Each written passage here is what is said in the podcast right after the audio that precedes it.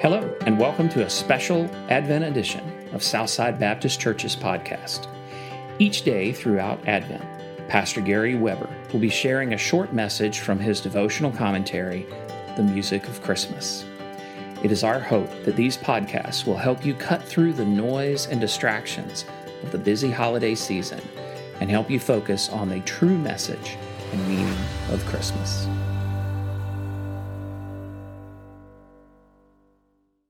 Day four, Anthem of Hope. Read Luke chapter one, verse twenty-six through thirty-eight. May it be to me as you have said. Mary, the mother of Jesus. Hope is a powerful thing. It keeps us going when we might otherwise give up.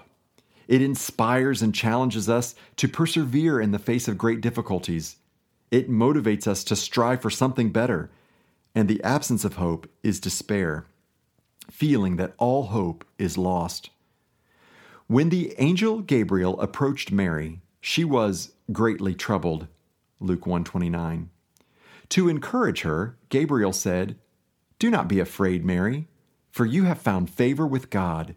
And behold, you will conceive in your womb and bear a son, and you shall call his name Jesus. He will be great and will be called the Son of the Most High. And the Lord God will give to him the throne of his father David, and he will reign over the house of Jacob forever, and of his kingdom there will be no end." Luke chapter one, verses thirty through thirty-three. Mary was going to have a baby. That's good news. A baby who would be the Son of God, the Messiah. Even better news. He would establish God's never-ending kingdom, the best news of all. God had been silent for many years.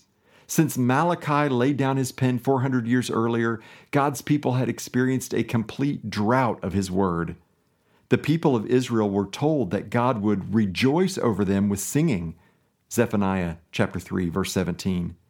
But instead, God remained completely silent for centuries. Four centuries, in fact.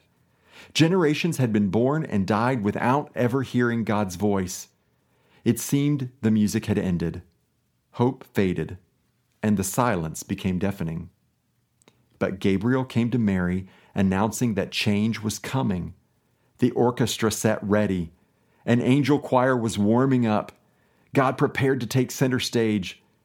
Yet fear descended upon her rather than excitement or anticipation. Now, before we're too hard on Mary, consider her perspective as a teenager living with her parents, engaged to be married, a good girl. She did her parents' bidding and what was right. Never had she ignored her family's expectations or the tenets of her faith, especially when it came to her purity. She shouldn't, no, couldn't be pregnant. How can this be, she asked. The Bible doesn't share Mary's inmost thoughts at this critical moment, but it doesn't take much effort to imagine the many fears filling her mind, shame and humiliation, as well as the mocking judgment and rejection that awaited her, the refusal of her family to believe her, and perhaps the punishment that could result from Gabriel's good news.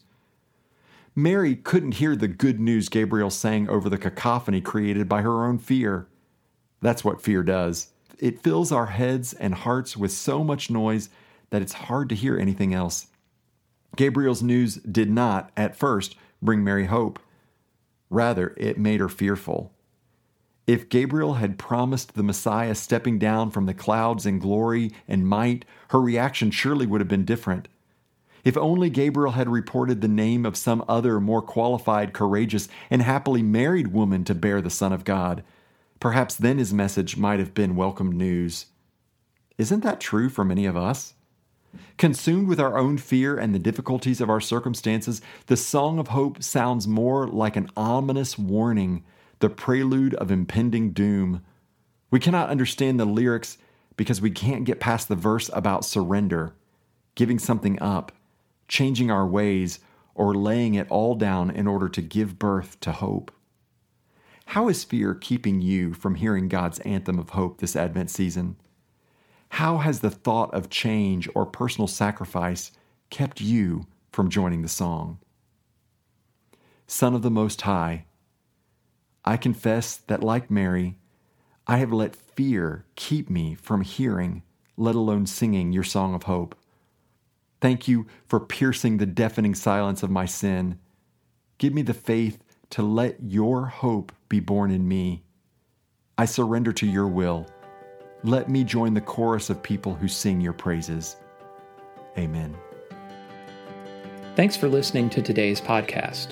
If you find this podcast helpful, please take a moment to share it with others. If you would like to hear more messages from Pastor Gary or learn more about the ministry of Southside Baptist Church, please check out our website at w w w dot s s b c dot org.